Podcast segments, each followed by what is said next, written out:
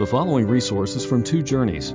Two Journeys exists to help Christians make progress in the two journeys of the Christian life the internal journey of sanctification and the external journey of gospel advancement. We do this by exporting biblical teaching for the good of Christ's church and for the glory of God. Please visit twojourneys.org for more resources. I'd like to ask now that you take your Bibles and open to Daniel chapter 1. Today we're going to begin our our look uh, at Daniel. Last week we had an overview, uh, a time to look across the whole 16 or 12 chapters of Daniel uh, and see what um, what God is saying in a large sense there. But today we're going to begin in earnest and with a little more care to look at Daniel chapter 1.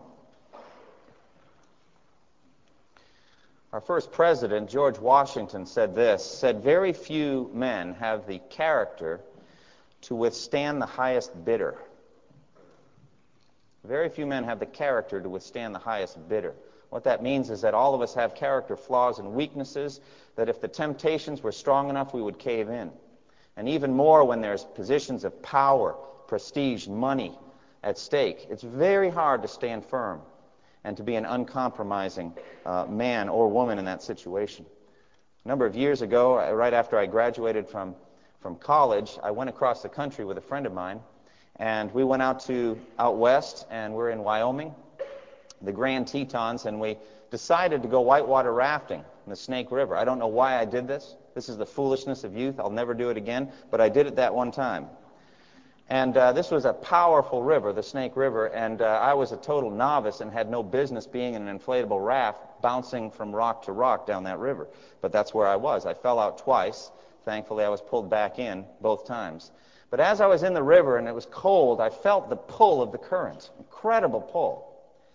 And, and there is in a Whitewater River a, a, a, just an amazing force that sucks you where you don't want to go. And that's the way I see the world today in reference to the Christian church. There is a powerful influence on us, pulling us where we do not want to go. Do you feel it? Do you feel it getting stronger? And it's here.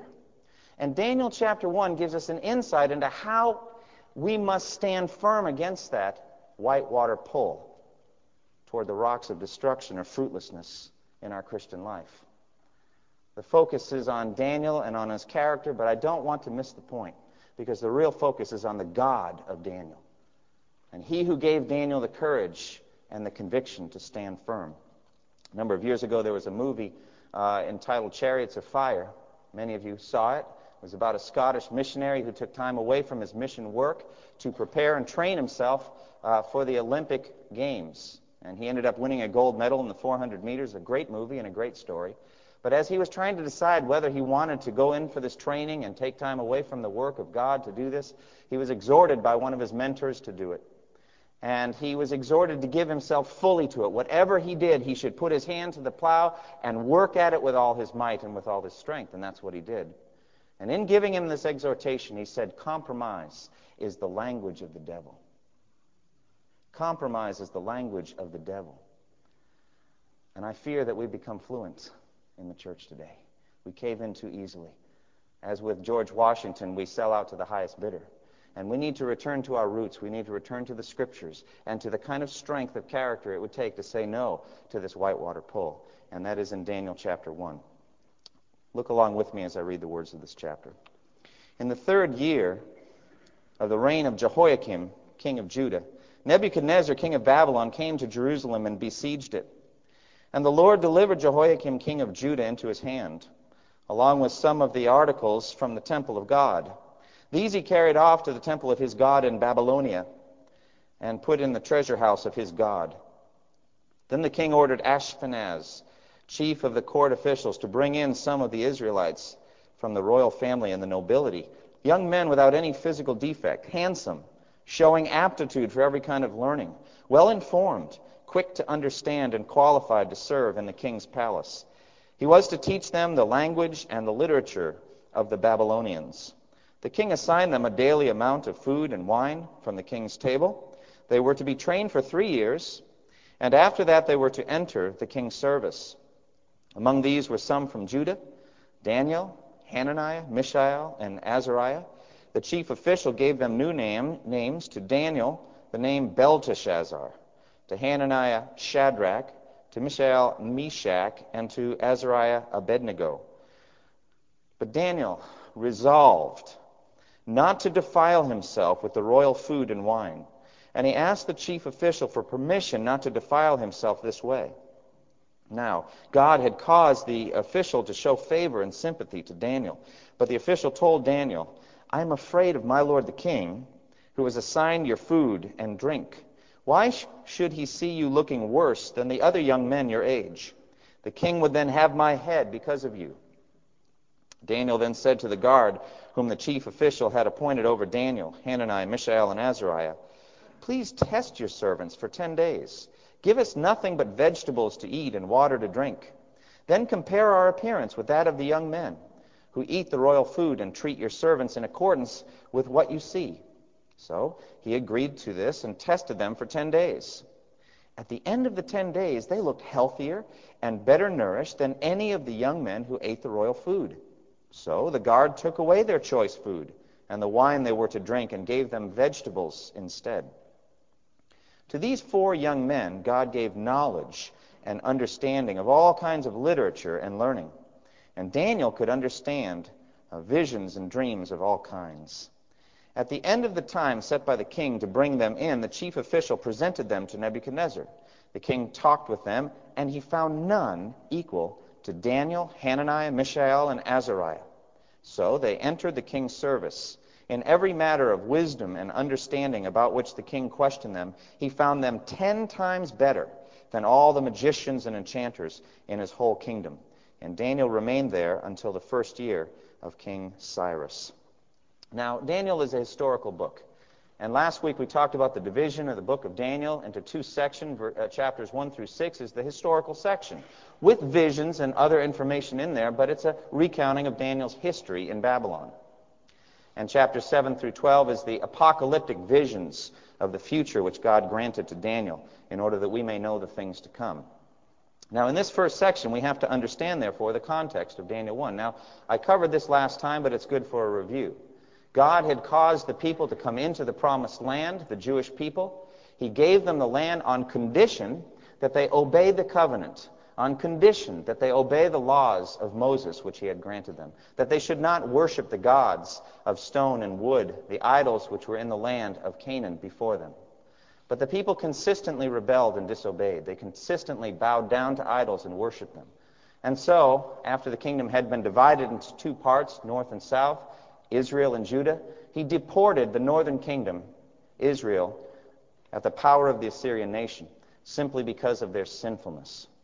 He gave the southern kingdom, Judah and Benjamin, some time to repent. They had some good kings and some bad kings, but for the most part, they had fallen also into idolatry. There was a cycle of rebellion a cycle of warning and of rejection of those warnings. And the final straw may have come when King Manasseh, one of the descendants of David, took some of his own sons, who were also descendants of David, and sacrificed them to Molech, the detestable god of the Sidonians. God never forgot and never forgave the people for this. And so, through the mouth of Jeremiah the prophet, he said, Because of the sins of Manasseh and because of all of the accumulate, accumulated sin I'm going to deport you. I'm going to exile you to Babylon. And so it came about that Nebuchadnezzar came to that region. First, before conquering Israel, however, he had to deal with Egypt. Egypt overshadowed that area. Egypt was the military power of that region. Israel was a minor king, kingdom, a, a minor area, not, not a major power to be dealt with. Egypt was the major power. And so Nebuchadnezzar, under the command, uh, in command of his army, came down and defeated Pharaoh Necho at Carchemish, and then turned back up and headed up toward Jerusalem. Now, Jerusalem as a city is very difficult to conquer. Uh, there are deep valleys and ravines all around, and there are strongly, uh, there were strongly protected walls. And so it was going to be no small thing for Nebuchadnezzar uh, to, def- uh, to, to conquer and to defeat Jerusalem. The problem was, though, behind those walls was nothing but rottenness. There was no power, no strength, no conviction or courage to stand on those walls. And so, in the end, without even a battle at this point, they opened their gates and allowed Nebuchadnezzar to come in. And he deposed the king. He put up a puppet king in his place. And at this point, he took some of the vessels of the temple and some of the young men of noble blood and deported them to Babylon. And Daniel was included in this. Now, Daniel and his friends were deported, and this was a bleak situation in the history of Israel. But it was even more difficult for God himself. Understand that God had married his name to these people. These people were his people. He even used marriage uh, imagery. There was a bonding between God's people and his holy name. And so for him to deport his people, exile them out of the promised land, was a catastrophe for his reputation in the world, and he knew it. But he had to do it because it's the very thing he said he would do. God is concerned about his name. He's concerned about his glorious, majestic name and his reputation. It matters to him what people think about him. And not because he's vain or conceited, but because our salvation depends on our estimation of his name. Does it not? Everyone who calls on the what? The name of the Lord will be saved. And there is a reputation, a history of God throughout history, of what he's done throughout history. And that's what we're calling on him for. He is the God we're calling on. So if his name is slurred or trodden in the mud in any way, it affects salvation. Joel 2:32 Everyone who calls on the name of the Lord will be saved. This is what God says about his holy name. Malachi 1:11 and 14 My name will be great among the nations from the rising of the sun to the place where it sets in every place incense and pure offerings will be brought to my name, because my name will be great among the nations, says the Lord Almighty. For I am a great king, says the Lord Almighty, and my name is to be feared among the nations. This is the greatness of the name of God. But in the exile, God was in effect risking the damage to his name. And he deals with this in Ezekiel. Ezekiel lived at the same time as Daniel. And when dealing with the fact that someday God would regather a remnant and bring them back into the promised land after 70 years, he dealt with his motivation. And he said, My motivation is not your holiness, not even your benefit, but my holy name. Because my name has been defiled by you among the nations simply by the fact that you're there in Babylon simply by the fact that you had to be evicted from the, promised land. Ezekiel 36, 19 through 23, you really should read this on your own. Ezekiel 36, he says, I will show the holiness of my great name, which has been profaned among the nations, the name you have profaned among them. Then the nations will know that I am the Lord, declares the sovereign Lord, when I show myself holy through, your, uh, through you before their eyes. So, in effect, the deportation of the Jews created a crisis for the name of God. Do you understand that? The fact that they were even there created a problem for God's reputation. And so God had to do something for his reputation. After 70 years, he would bring back a remnant and reestablish them. That would help. But within the context of Babylon, he had to raise up a remnant of godly people who would stand firm for his name, even in a godly, uh, ungodless pagan situation. And that was Daniel Hananiah, Mishael, and Azariah. It also explains the incredible miracles that God did in that pagan situation with Shadrach, Meshach, and Abednego in the fiery furnace, with the incredible visions and dreams that Daniel was able to interpret. God was upholding his holy name, and he does it through uncompromising servants. In verses 3 through 7, we see the uncompromising Jewish youth, and they're introduced to us. Now, Nebuchadnezzar's goal was to raise up some skilled, subservient counselors some people who could give him wisdom and input as he governed a large empire. As he's conquering each of these lands, there are cultures that he's taking over. And the Assyrians had already perfected the art of deportation. They would take people up, uproot them from their home area, and bring them to another place. They had therefore no strength for rebellion. They were in a foreign land. Furthermore, he would take some of those, the Assyrians did this all the time, some of them, and bring them out, give them all the best of the land, the best of the training, and use them as counselors over their own people. So that's exactly what Nebuchadnezzar wanted to do with these, uh, these youths of noble blood. He was going to take them, he was going to train them, he was going to assimilate them. They would be Babylonian more than Jewish. And he would use their, their training uh, for the glory of his own kingdom. Now, key to this was the determination to get them young. You've got to get them young. You see, if they're older, they're already set in their ways. And so these were youths, teenagers, young men. And he intended uh, to brainwash them, I guess would be the best way to put it, to attract them in the Babylonian ways and then to use their abilities. He chose not only the young, but only the best, royal blood, choice young men who were intelligent, quick witted, who were physically able and strong. and he was going to use them. And he was going to teach them Babylonian language and wisdom. The Babylonian language necessary for service in the court, of course, but also the language begins to affect your thinking. There is in every language a way of thinking, a worldview. And so it's going to be affected. Also, Babylonian literature, their history, the things that they have done up to that point. They're going to be enculturated, and they're going to be given the best of Babylonian knowledge science, military, and agricultural knowledge. An incredible society. And in all these ways, these youth were going to be taken in and say, Oh, what a place is Babylon! That old land is nothing. Israel's nothing compared to this. They'll just be drawn in. Buy into it, hook, line, and sinker. That was his plan. And he was going to get them used to the good life, some luxuries, some comforts, food and wine from the king's table and the promise of the most powerful intoxicant of all power and influence. We're going to give you a position in the court where you can influence things. And as a symbol of all of this, he would change their names. Now, at the heart of the name change is not just the sense that old things have gone, everything has become new. There's part of that. But it, also, it also has a religious overtone.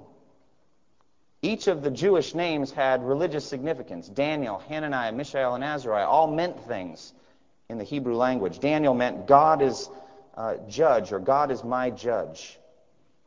Hananiah meant Jehovah is gracious.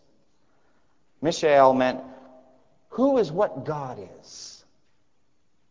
And Azariah means Jehovah has helped me. Jehovah has helped. But now we've got some new names, Babylonian names. Filthy names, really, if you understand them. Belteshazzar means, may Baal or Baal protect his life. You know Baal, the Canaanite god? May, may this Canaanite god protect Daniel. And Shadrach means under the command of Aku. Aku is the, the moon god of the Babylonians. He's under orders from Aku. Meshach is a direct contest. You see, Mishael, who is what God is, Meshach is who is what Aku is. There's going to be a competition. We'll see. We've already beaten you on the battlefield. Now we're going to beat you in every way imaginable. And then Abednego means servant of Nebo, a Nebo, the son of the Babylonian god Bel. And so there's a religious conversion attempted here as well. And along with this is the food that they're going to eat. This is not just any food. This is food which had been sacrificed to these very gods, and wine which had been offered to these very gods. There is a religious force being pulled, pulling on these folks, like white water. Powerful forces for change and compromise. These are young men. They're far from their home. They're torn from their family. They're treated kindly by their conquerors. That's the hardest part of all. They're given advantages and benefits. They're given a bright future if they'll just toe the line. They're given the best of Babylonian education. Their names are changed, and their religion hopefully changed as well. Who can stand against this kind of whitewater pull? Well, only he who God raises up. Only he who God gives strength to. And these four, God did that very thing. These are God's heroes. God's grace raises them up for such a time as that, that they might stand firm and might exalt his holy name. Now, in verses 8 through 17, we see Daniel's uncompromising example. Daniel lays out his values, they're tested, and ultimately they triumph. Look at verse 8. In verse 8, that's the key verse. I have it printed on the, on the front cover of your bulletin. Look what it says. But Daniel resolved not to defile himself. Do you see that? Daniel resolved not to defile himself.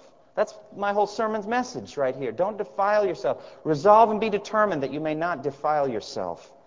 That's what Daniel did. He resolved that he would not, not defile himself with royal food and wine, and he asked the chief official for permission not to defile himself in this way. This is a strong determination. The Hebrew word resolve means that he laid it on his heart. It's a firm determination he makes from his heart. And the word defile is strong as well. To mean, it means to be polluted, to be defiled, to be polluted, even spiritually polluted. Now, can I say to you, it is impossible to resist a whitewater current with wishy washy determination. You've got to stand strong. You've got to say, no, may it never be. If you say, well, not today. Not today. Well, then tomorrow, says the devil, and he'll get you eventually. But if you say, absolutely not, I will not give in to sin, I will not wave the white flag, I will not lose this war. Well, that's a whole other thing. And Daniel had that kind of determination. He resolved in his heart that he would not defile himself. This was a measure of Daniel's love for God. Our Savior, Jesus Christ, said, If you love me, you will obey my commands. There is no separation between Jesus as Savior and Jesus as Lord. It's impossible. If you love Jesus, you will obey him. And Daniel loved his God and he obeyed him. Now, what were Daniel's reasons for not eating this food and drinking uh, this wine? Well, first of all, there was the Levitical law. He was still under the law of the Old Covenant. And there were rules about certain meats that you could not eat. And Daniel didn't know the origins of these meats. They just came as meat. Sometimes perhaps he could tell what it was. And it was clearly against the Levitical rules and regulations. How easy would it have been for him to say, That's past now. We're out of the promised land. Does the law still count for us?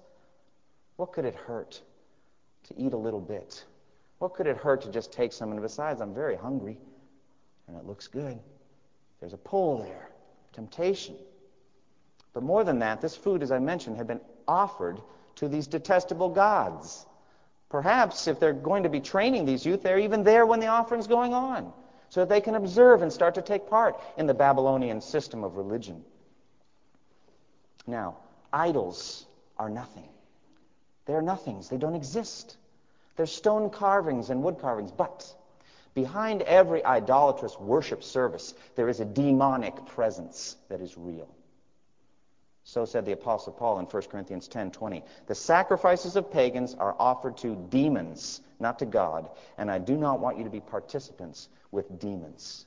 There's a spiritual force in that idolatrous worship. And Daniel said, I don't want any part of it. This is evil. And he knew it. And he stood firm against it. But what's so beautiful in verse 8, and what starts to come out is not just Dan- Daniel's ironclad resolution, but it's also his winsome manner. He is a very pleasant person. He's not offensive or obnoxious. He's actually very easy to get along with. As long as you don't force him to choose between you and his God. If you force that choice, he's made that choice. I'll be your friend as long as you don't force me to choose between my God and you. Because if you force that choice, I will choose God, even to death. And so he goes in verse 8 and he asks permission that he might not res- uh, defile himself. Isn't that interesting? May I please not defile myself? He's trying to work within the system. Do you think he's ever going to defile himself? No. But he's trying to keep the relationship intact. Gentle and firm manner. He has a burning zeal for God that cannot be dimmed.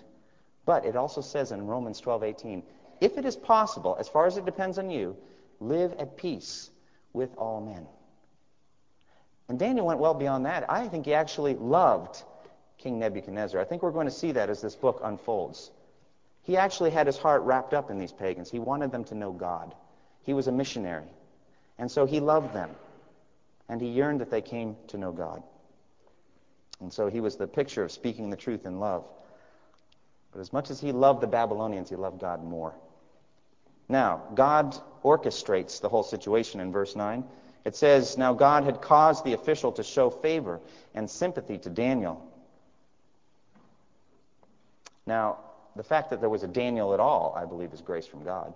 God raised him up. But then God helps him out with his sovereign grace. And never think for a moment that God is not permitted to get into people's brains and influence the way they think. He does it time and time again in Scripture. What does it mean that God caused Daniel to find favor in their eyes? Except that they saw him a certain way. And this was the lubrication that enabled him to do the things that he wanted to do.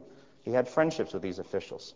But there was an obstacle in verse 10. The king, the official said, I'm afraid of my lord the king because if you don't eat this food, you're going to look bad.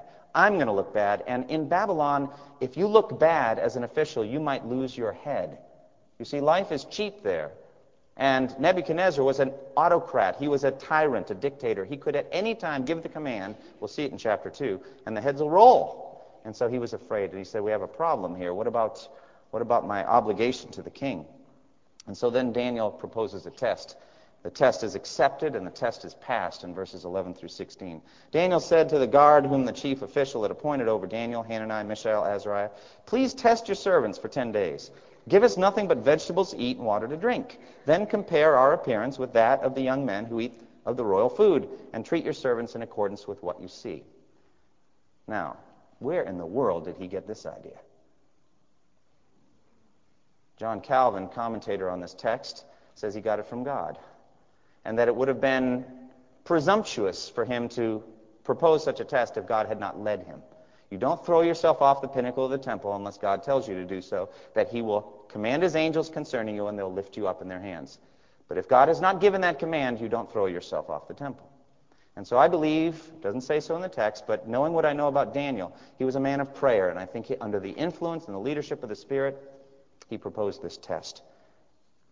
And the test was accepted. And notice he doesn't propose it to Ashpenaz, but to the guy under Ashpenaz. He said, let's not get Ashpenaz in trouble. There's no reason to be concerned here. If we end up looking better at the end of the 10 days, then Ashpenaz will actually look good. So let's just work it out between the two of us. You give us vegetables and water, and then see how we looked. Let's try it out. Vegetables and water only. Now, by the way, that's not a bad resolution. New Year's is coming up. And uh, maybe for more than just 10 days, it might be of some benefit to you to eat nothing but vegetables and water. You know? But I think there's something deeper going on here. Isn't, there, isn't the way you eat a kind of a symbol of your life, the way you live your life? If you don't withhold from yourself anything that you like, aren't you really just living for luxury? Isn't this the function of fasting in the Christian life? So that we may discipline our appetites? People who live for nothing but their appetite, it says in Philippians 3, their God is their stomach. And so it ends up being a symbol of the way you live your life. Daniel was not living his life for luxury and comfort. It didn't matter to him. He was living his life for God. And that was enough for him. That was enough for him. And so said, I'm going to say goodbye to all that luxurious, delicious food. I'm going to say, to say goodbye to a lifestyle of comfort and ease. And I'm going to venture out in faith. And I'm going to eat vegetables. And I'm going to drink water. Well, at the end of the 10 days, God blessed lavishly. They looked incredibly well. Perhaps the others were a little sickly. God can orchestrate these things as they just line them up and say, Boy, it's clear. It's obvious the difference. Obvious. And so the first reward from God is just the success of the test. But then God lavishes on them besides. Verse 17, it says, To these four young men, God gave knowledge and understanding of all kinds of literature and learning. And Daniel could understand visions and dreams of all kinds. Now, all four of them were blessed with insight and wisdom and understanding. Now, I know for you college students, this is an important thing, all right, especially this week. You've got tests coming up. Have any of you said to your professors, now test your servants for 10 days and see if we pass the test? They didn't ask your permission. They're testing your wisdom, your insights, your knowledge. But the scripture says these things come from God. These things come from God. They're gifts from God. Every good and perfect gift is from above, coming down from the Father of the heavenly lights, who doesn't change like shifting shadows. He is capable of opening your minds and giving you clear thinking. For from Him and through Him and to Him are all things, including wisdom and understanding. So God gave it to them. And then He gave to Daniel a special gift. And this gift sets up the rest of the book, doesn't it? Daniel has an ability to interpret prophetically visions and dreams and mysteries. And through that gift, God opens up to all of us the history of the world. Incredible. And so Daniel chapter 1 sets the stage for the rest of the book. Now, in verses 18 through 21, we see uncompromising servants strategically positioned for God. Graduation day comes, the three years is over and they have to stand before the king. And he asks them questions, he tests them like an oral exam. And as he does this, he finds that there's no one in all his kingdom with the kind of insight and understanding and ability that these four Jewish youths, these teenagers, had. Now, King Nebuchadnezzar was a young man at this point, very gifted himself, very intelligent, and very open minded in this regard. He could tell who was better and who wasn't. He wasn't blindly partisan or loyal to his own people. He could tell that these Jewish youths had it all over his own people. He said that they were, the Hebrew says, ten hands better. That means ten times better than any that he could find among his counselors. But you see God's strategy in all this strategic planning. He's raising them up, and He's going to position them in the kingdom to influence matters for His own people and for history, and that they might serve as a mouthpiece for God in a strategic way. But we also see God's patient timing as well, because it's not time for that yet. Not yet. Just that a seed is planted in Nebuchadnezzar's mind. Boy, they're better than anybody I've seen. At the end of chapter 2, they get their positions of power and authority and influence. After all of that with the dream, which we'll begin to cover next week. And then finally, in verse 21, we see the endurance by God's sustaining grace. Verse 21, it says, Daniel remained there until the first year of King Cyrus. Now, without a knowledge of history, you have no idea just how long this is. But uh, he began his training probably in the year 602 BC, and King Cyrus raised to power 536 BC. That's 65 years of service in the Babylonian and then the Medo Persian empires. 65 years. And it's not easy to stand firm with politics swirling all around you. You might lose your life at any time. Intrigue, maybe cloak and daggers uh, things, assassinations, plots. And these things did happen to Daniel, as we'll see in chapter 6. And God enabled him to stand firm, even through the change of an entire regime. That never happens. If you were a high official in the old regime and then the new one comes in, you're gone. But through God's grace, he stood there and remained firm. Now, what applications can we take from this chapter? The first is to exalt and glorify God for his sovereign grace. It's easy for us to put Daniel up on the pedestal here, but let's not do that. Let's put God where he belongs. God does all things for the glory of his own name. It was God's sovereign power that raised Daniel up and made him a hero. It was God who gave Daniel his courage and uncompromising convictions.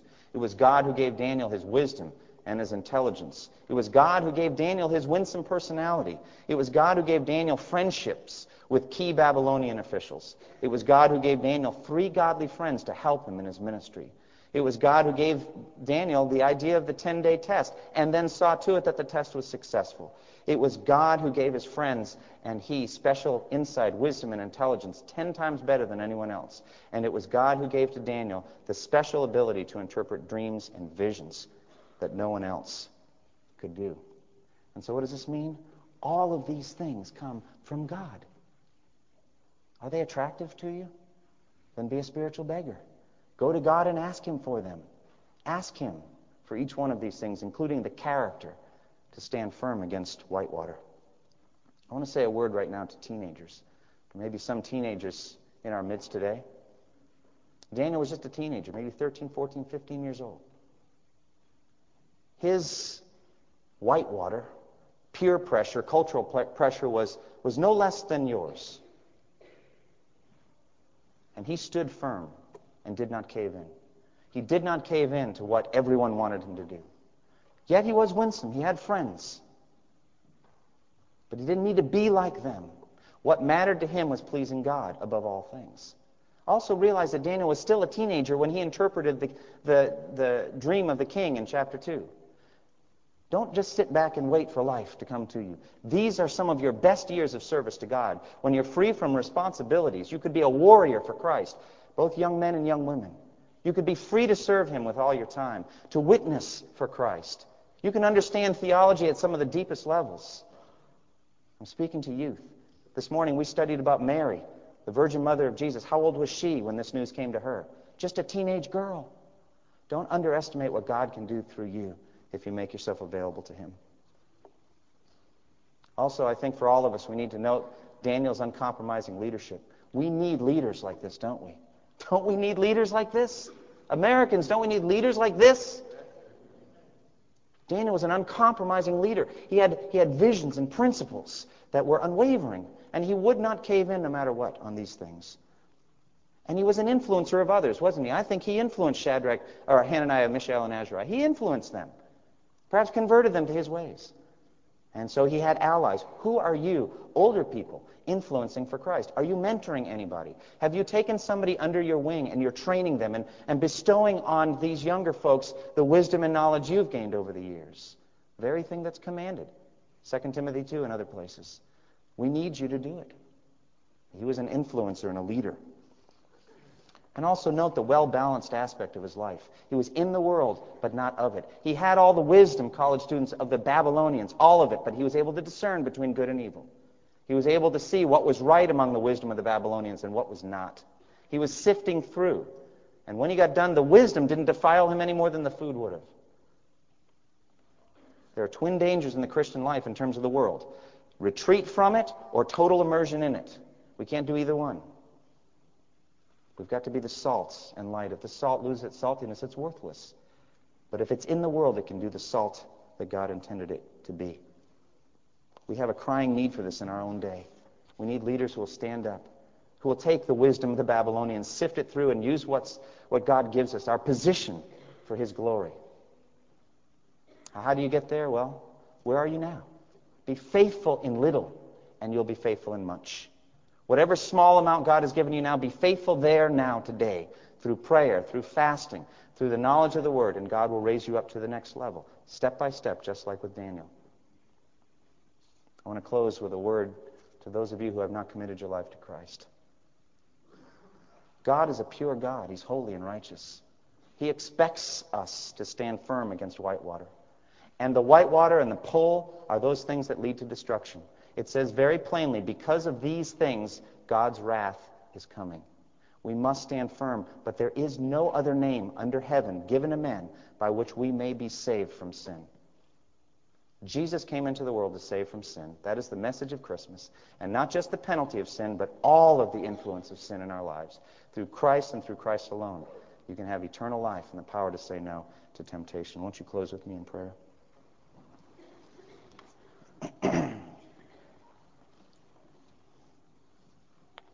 Heavenly Father, we thank you for what we've seen in Daniel chapter 1. We do not worship Daniel, we do not exalt him, but we admire what you did through him. And we realize that you are the same God today. Heavenly Father, we pray in Jesus' name, make us Daniels, both men and women, resolving to stand firm against this tide of pollution, that we might not be polluted by this world. And Father, for any who do not know Jesus Christ as Lord and Savior, I pray that they would today give their lives to Christ, that they might not be swept away in the flood that is coming. We pray this in Jesus' name. Amen. Thank you for listening to this resource from twojourneys.org. Feel free to use and share this content to spread the knowledge of God and build His kingdom. Only we ask that you do so for non commercial purposes and in accordance with the copyright policy found at twojourneys.org. Two Journeys exists to help Christians make progress in the two journeys of the Christian life the internal journey of sanctification and the external journey of gospel advancement. We do this by exporting biblical teaching for the good of Christ's church and for the glory of God.